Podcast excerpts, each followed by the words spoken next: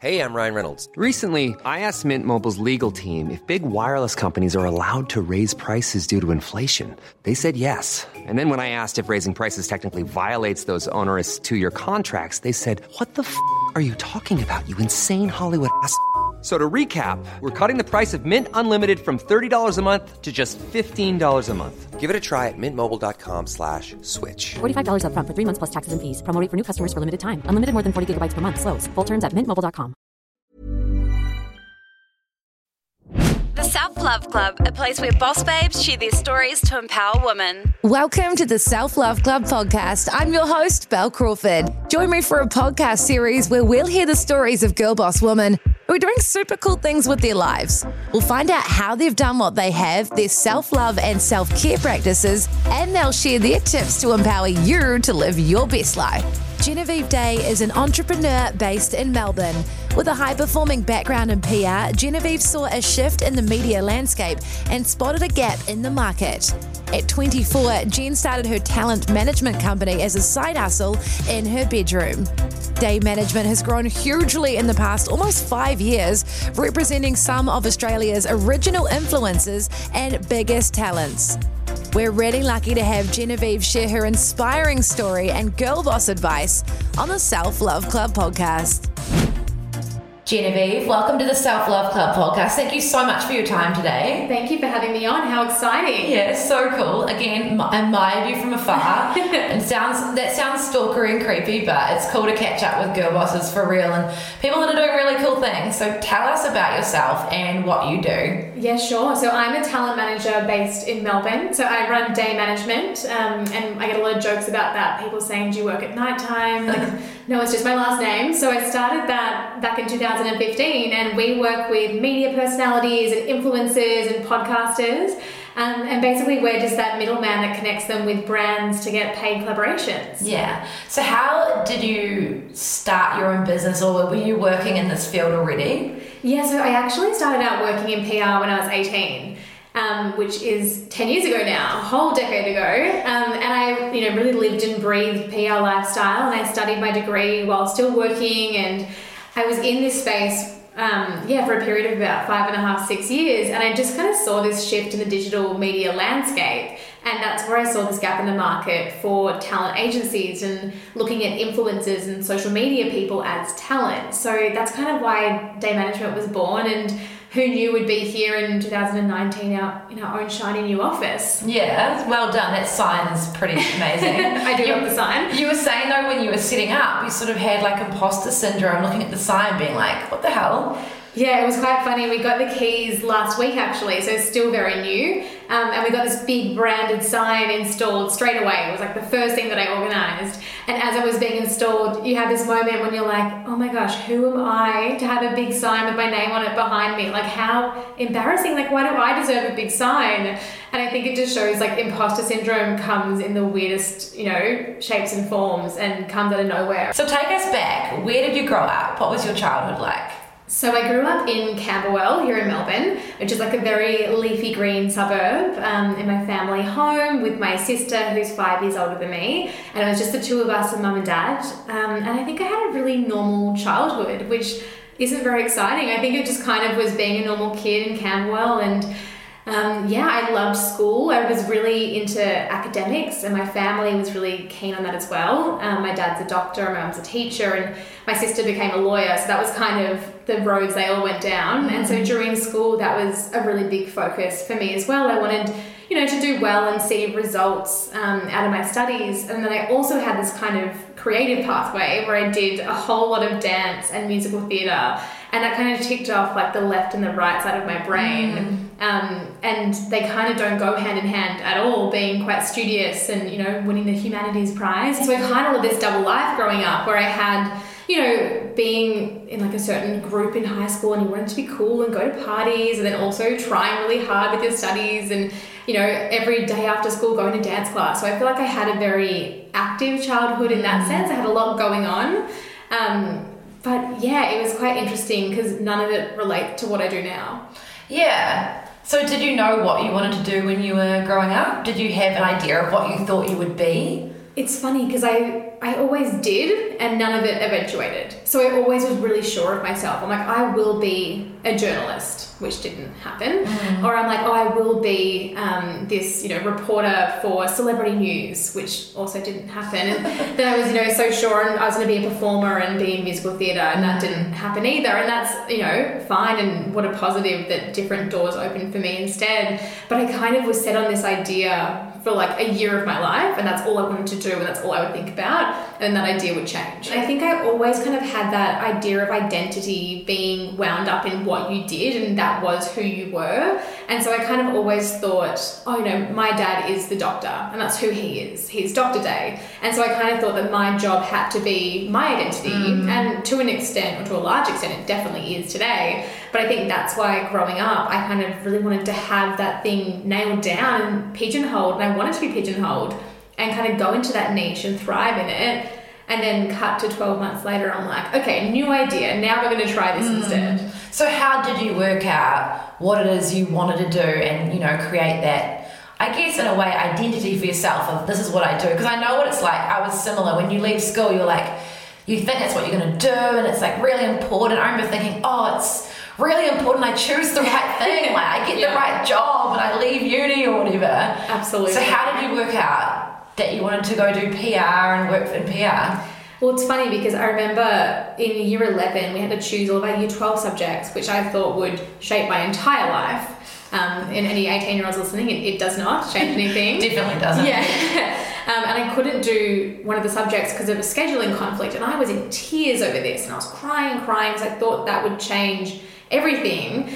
And I didn't even know what I wanted to do yet. And that was still, I knew it was going to be a really big decision choosing those next steps. So I think I always felt the gravity of it. Um, and then I kind of looked at what do I enjoy doing? Okay, I I love writing and I loved being analytical in that. And I loved being around people and that performative aspect. So that's kind of how I led to a career in communications. I kind of thought, well, I'm good with people, I can write well, I can have a bit of a commercially business savvy brain. Um, and so I went from there straight into working in a PR firm and straight into uni studying PR as well. Well done. so cool. So you started working in PR. What was that like? Coming out of university and getting your first job. It's so funny because at the time I thought I was so cool. I had like my AAA media pass for like the Moomba Festival, um, which is like a City of Melbourne parade on a public holiday weekend. It's not trendy at all. It's like for boomers and family people and kids. Um, but I remember like I think I kept that AAA pass for years, thinking, oh my gosh, this is it for me. Like look how important I am. Um, and it was a lot of like grueling hard labor in the beginning. I was packing gift bags um, and doing media send outs and doing database entries. But I think I was so happy to be there that I just lapped up every second of it. Mm, good on you. So how did things progress for you? So did you move up the ranks kind of quickly within the industry? Yeah, and which is quite strange for PR. I stayed at the same company for my entire PR career, I guess, until I mm. moved into talent management. So I started as the intern at 18 and I moved up the ranks and I left as being um, the second most senior person in the company after the director. So it was kind of a strange progression that doesn't always happen. People jump around so much in that field. But I really fell in love with the clients we had and I really liked that familiarity. For me, I loved the challenges. Like I wanted to get my client on the front cover of the local newspaper here in Melbourne. And then you hit that goal and you're like, okay, well, what's next? And I kind of was chasing that for a while. And then towards the end of my time there, when you'd hit all those things, I wasn't quite sure what was next. And that was in a time where Instagram wasn't that huge, it was quite new. Um, influencers weren't really a thing, or they were just beginning to be in the mainstream, or there were bloggers as well. Um, and at my job, I actually was part of the one of, one of the first Insta meets, which is like a travel itinerary where you fly over these famous Instagram celebrities and socialites and influencers. Um, we had a hotel client, so we flew all these talent over to Bali with us, and I got to go as well. And that was one of the first, yeah, Insta meet activities where you were really prioritizing influencers first over media. And what do you think that shift meant for the industry and for the way companies were doing advertising? Well, yeah, that was really for me the tipping point. That was the first noticeable shift. And then from there, all of our clients were banging on our doors saying, look, we don't really care that much about the print media. We're not, as fussed about that radio placement. We just want this celebrity to come and post on Instagram. Hmm. Yeah, and I think it's there's oftentimes in the media landscape where those changes come about, and currently it might be podcasting. I mean, influencer marketing is still a thing, mm-hmm. but it does see a huge shift in how media is sold. I mean, right now mainstream media is battling hard because things like Facebook and Google, like their digital is massive, and that's had huge impacts on things like print and television, especially. Um, and so, I guess in a way they're very linked in what you were doing working in PR. Hmm. You were sort of working, so you were working more for the brands. Yeah. And getting them to work with these influencers or who the celebrities. Yeah, we were just getting them coverage. So we wanted to get hmm. eyeballs on their products or their experiences. Um, I worked a lot in five star hotels, so getting people to stay there and experience that and write about it or talk about it. And yeah, that shift just was so fast as well. Hmm. And by the time it hit 2015, when I left there and started day management, it was just yeah, people all they wanted was influencers Right. in our world. And were they willing to pay for it as well? Uh, oh, not really. No, no, Because no. from my understanding, I mean, I, I, in terms of a lot of, yeah, just, I guess in some ways PR, a lot of it is sending out stuff for free and Yeah. Wanting people to post for free to their audiences. And it's funny, it is kind of like the glory days. When I look back, I was like, wow, I was able to get this amazing coverage from these top tier people and not pay them. That's Mm. wild. Whereas, yeah, maybe that was early on, I think, um, where, yeah, you were just stoked to get sent something like, oh Yeah. God, I got sent this cool makeup thing, like, I'll post about it. Yeah, exactly. Whereas now people have rate cards and you pay like you know you can pay quite good money, and I think that's a good thing in a way because you don't want to be posting every single thing get sent because Totally. And I think as well, people just now are aware of the value. When it was new, these influencers had no idea what we were equating the PR value with it. So I was literally compiling a PR report as someone that posted about a coconut oil that I sent them for free. And they were like, love this. Here's an Instagram post to my 50,000 followers. Again, the glory days. Yeah. Um, that would not happen today. No. Um, and I was, you know, putting a value in there at a thousand, two thousand dollars, and then our clients like amazing. That's heaps of value for free. And so then it, I also saw that gap in the market there, where I'm like, that is a money figure not being spent but being mm. valued. So obviously, brands are recognizing they need it, they want it, yeah, and they well, they should be paying for it. totally A lot of them are like multi-million dollar companies. And it's, it's almost laughable. Like I do laugh all the time when I think back of the campaigns I did for like a hundred bucks. Whether now we wouldn't even get out of bed for a hundred bucks. Like why, you know, mm. we understand the value we're bringing to these brands. And we look back to 2015, like my first month that I was operational, I did one job. And I think this month we've booked like 120. Well done. So thank you. But like that's the growth industry as well. It's just Yeah. you know, Instagram influencers and brands in themselves, we're all growing together. And so if you are agile, you can totally take advantage of that. Mm, definitely. So you started day management at the time, like you say, where that shift was happening. You spotted that um, when you were working in PR. Yeah.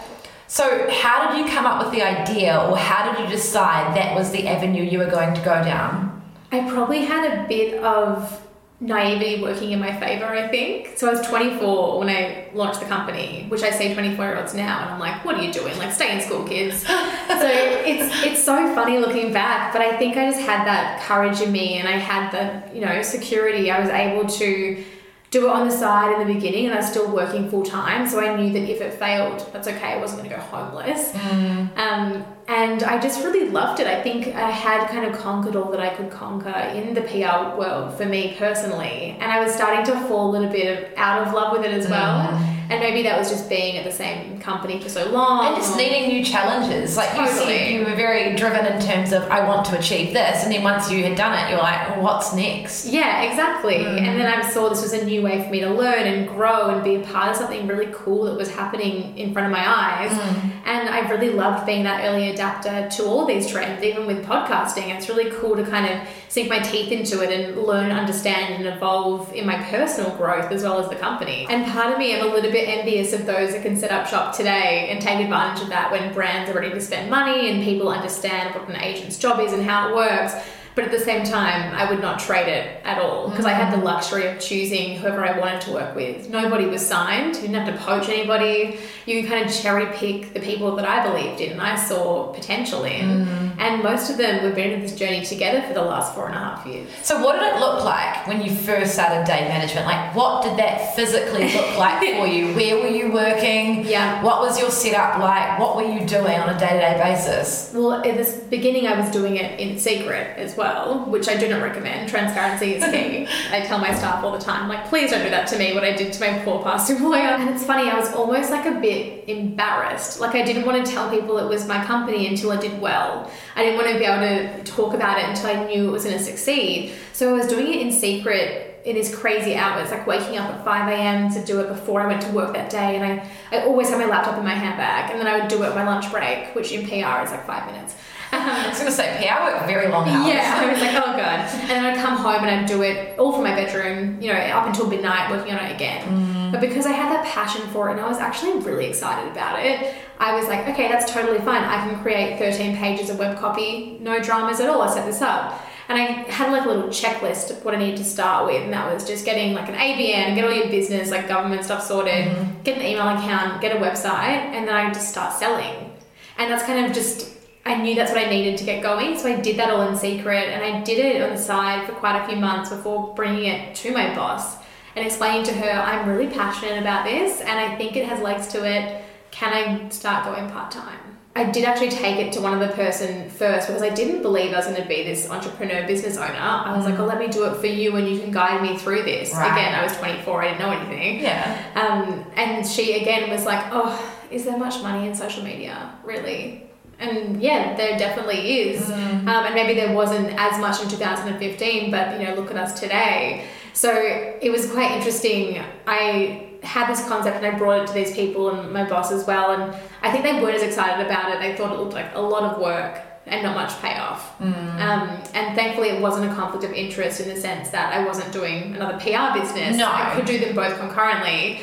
Um, but eventually, I started out earning my regular job with my side hustle. And I thought, okay, that hour split doesn't make sense anymore. Um, and so I went down to it part time to do both. And then I kind of finished up and just took it full time. And that was terrifying because I was still doing it from my bedroom and I was still just doing it by myself as well. I didn't have any help. I was the only person, and I think I had about ten talent at that stage. So, you just approach people, or how did you get your clients? A lot of it in the beginning, I was knocking on doors. I had a few connections through my PR job, um, and then word of mouth is awesome. Yeah. and especially yeah, Instagram's so visible, so people see other talent doing really cool things. Yeah. We're talking about this off mic. It's like we almost need to be invisible, and that's what our job is. Like if, if we're claiming everything that our talent are doing, it kind of takes away their shine a little bit. Mm. So we definitely couldn't do it without you. Like, Thank you know, for saying that. Yeah. We know, but it's like a partnership that you sort of need because especially when you're creating content or whatever you're creating, that's cool. And we might have a slightly business savvy mind or know what we want to do and what we don't want to do. But it is really helpful to have someone who is focused on that commercial side, who has those connections, and Yeah. so we can just focus on creating the content and.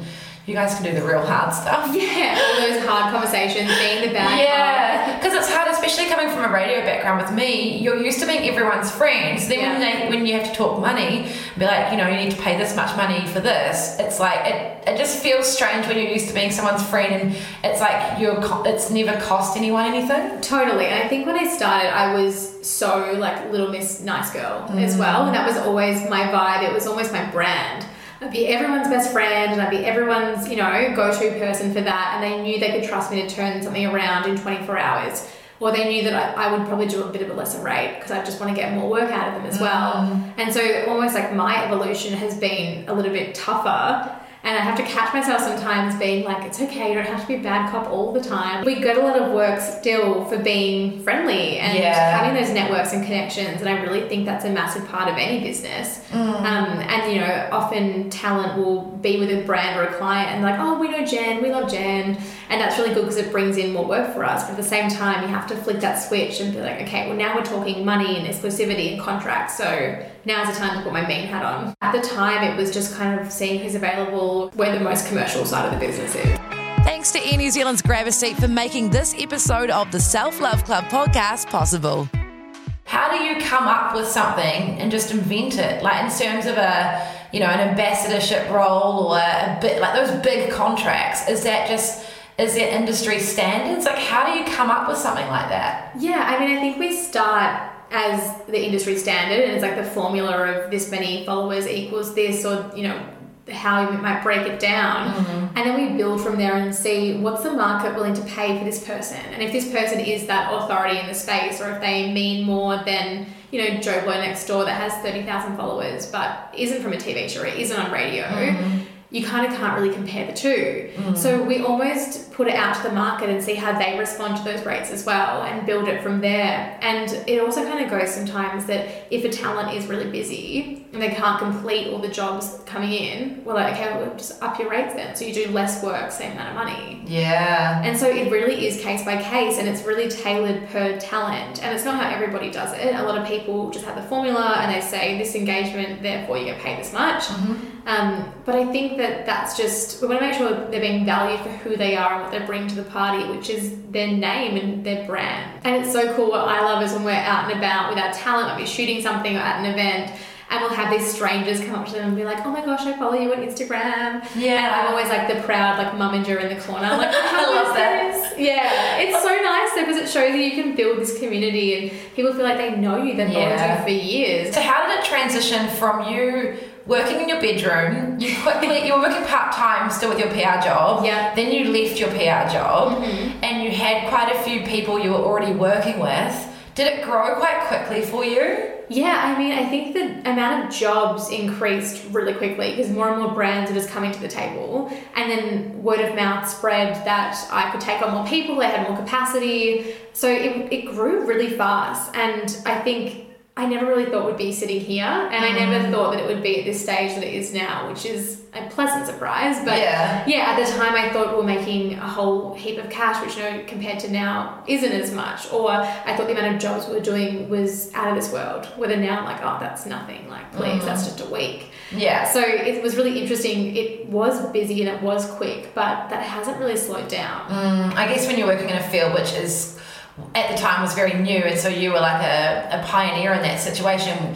You d- it just keeps growing as the industry or the as the field grows. And it's funny because all the time I'm like, when will this boom stop? Like people said it would stop two years ago. People said it would stop. Because people do say, what do you say to people that say? Because I get told all the time uh, that influencer marketing is dying, Oh, they've been saying that to me for the last three years. and it's not, has it? Yeah, I'm like, no, no, no. Like, um, big brands are coming to the table more and more, and we're working with, you know, ANZ and Amex and those big corporates that realize they need influencer marketing too. It isn't just the fashion brands or the Omo washing powder. Yeah, and that's Yeah. why a lot of, um, I guess, traditional media sources are battling because their revenue's down a huge amount because there's more competition now from what was the norm before. Yeah, exactly. And I think it's funny because I always said I'd do it for five years and sell it. And it's five years next year, and there's no way I'm selling it. Yeah, like, good. this will be my job for life. I think I'm Good. It's your, it's, yeah, and you said what you said earlier that you were looking for something, you know, like your dad. He is Dr. Day, Yeah. and now it's like you you've you definitely found your thing. You know, like it's, Yeah. Yeah, it's your baby. Like you've put so much into it, and it's one of those things that I think a business like you have will continue to grow, and and you'll because you're an early adapter, you'll just move with it. Like who knows what's going to be next after podcasting? Well, exactly. I wonder what it will be. I mean, everyone says TikTok, but Yeah. I don't know. Is that just another little like Vine and you know like they a lot of those things come and go.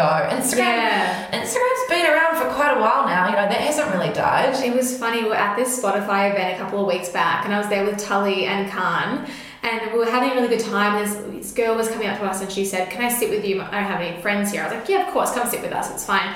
Um, and we were trying to figure out like how she was connected. Like, were you invited by Spotify? Are you an artist? Are you a DJ?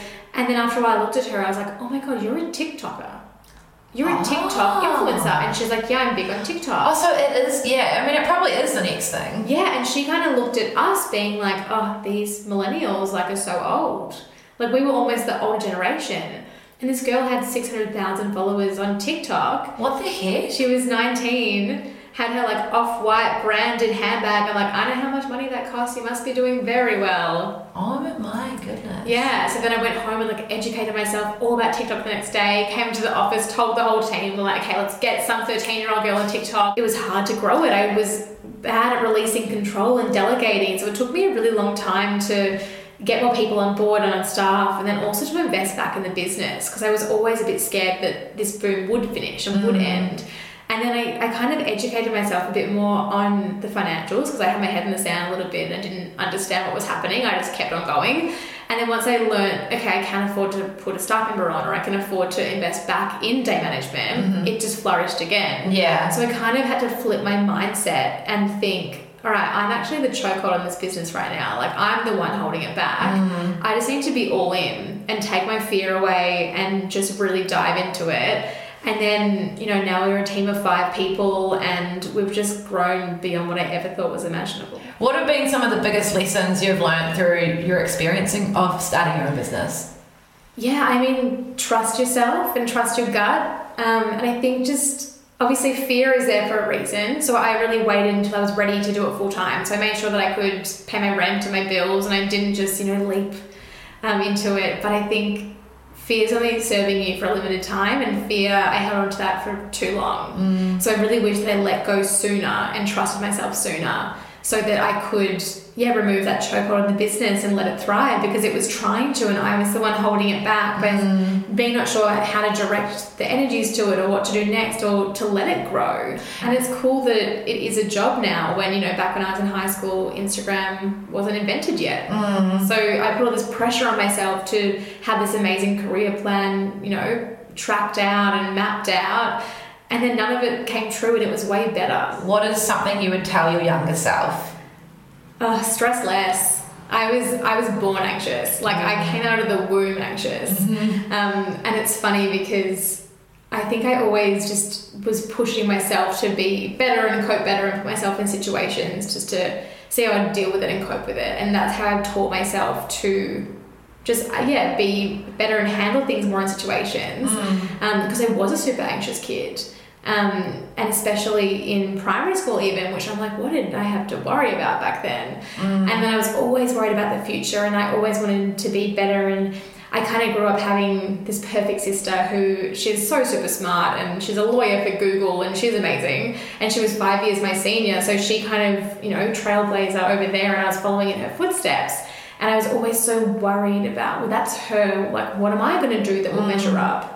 I do look back and I'm like, I was just so stressed and so worried all the time. I wish I could just tell myself to Were you- relax. Yeah, were you mostly worried about the career and how things were going to work, or was it other areas of your life as well? I think I just always wanted to be good at what I did in mm. every aspect. Mm. Like at dancing, I, I wanted to be the best. I wanted to be in the mm. front row and center.